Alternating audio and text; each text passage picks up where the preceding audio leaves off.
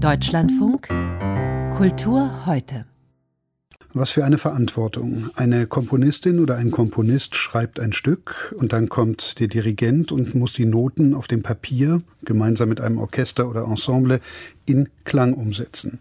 Muss er spüren, was gemeint war, was wie klingen sollte und trotzdem gern auch noch so etwas wie den eigenen Ton finden. Einer, dem das gelungen ist, war der niederländische Komponist, Dirigent, Entschuldigung, Bernhard Haitink. Seine Interpretation von Brahms, Bruckner oder Mahler haben das, was man heute wohl einen bestimmten eigenen Sound nennen würde. Im Alter von 92 Jahren ist Haitink, der auch wichtige Orchester und Musikhäuser geleitet hat, nun gestorben. Mascha Drost erinnert an ihn.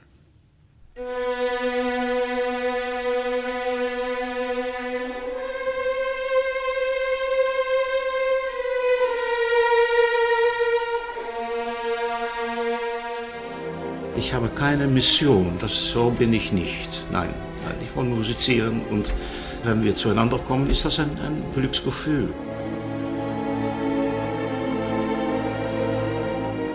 Bernhard Haitink hat die Orchester eingeladen, mit ihm zu musizieren. Er stellte sich nicht über sie, war trotz seiner beeindruckend großen Erscheinung immer auf einer Ebene mit den Musikern. Obwohl kein begnadeter Rhetor, traf er doch das Zauberwort, und das Orchester hob an zu klingen, geschmeidig, voll in mattem Glanz.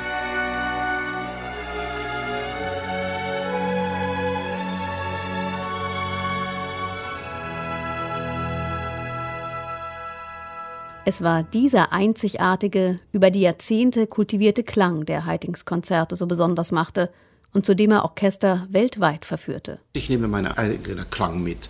Ich glaube, dass dieser Klangsinn war gefüttert worden all diese Jahre in Amsterdam, wo ich so jung angefangen bin und natürlich in dieser Saal immer probiert habe. Ja, ich glaube, das nehme ich mit und ein Orchester reagiert darauf. Und das macht mir riesen Spaß natürlich.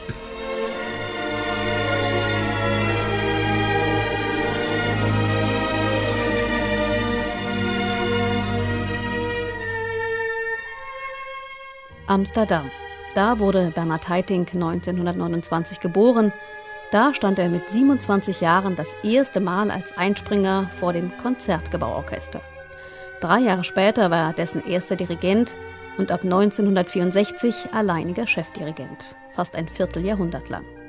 Am Ende eine künstlerische Symbiose, anfangs vor allem Knochenarbeit für den jungen Dirigenten.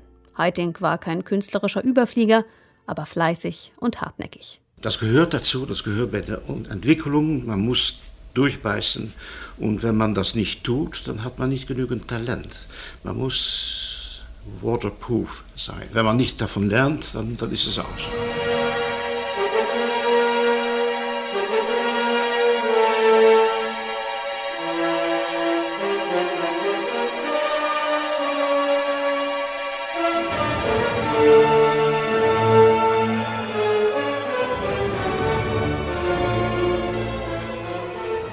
Neben Amsterdam war es vor allem London, wo Bernhard Haitink Maßstäbe setzte.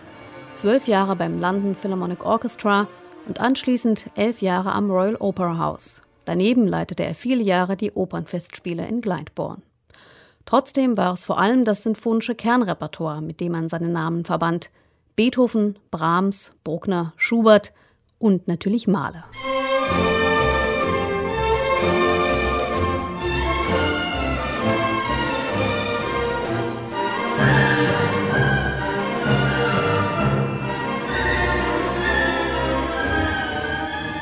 Haitink warb wie kein anderer europäischer Dirigent für Mahlers Musik, als Zuschauer und Kritik noch die Nase rümpften.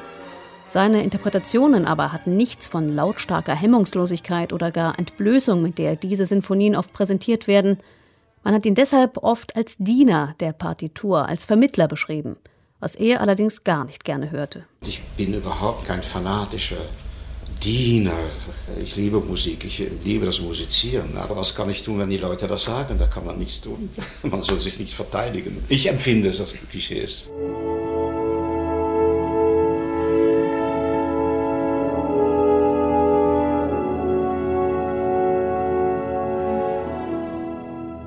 Wenige Dirigenten haben eine derart umfangreiche Diskografie hinterlassen.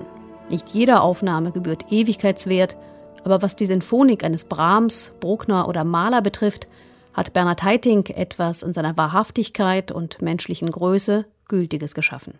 Mascha Drost war das zum Tod des Dirigenten Bernhard Haitink.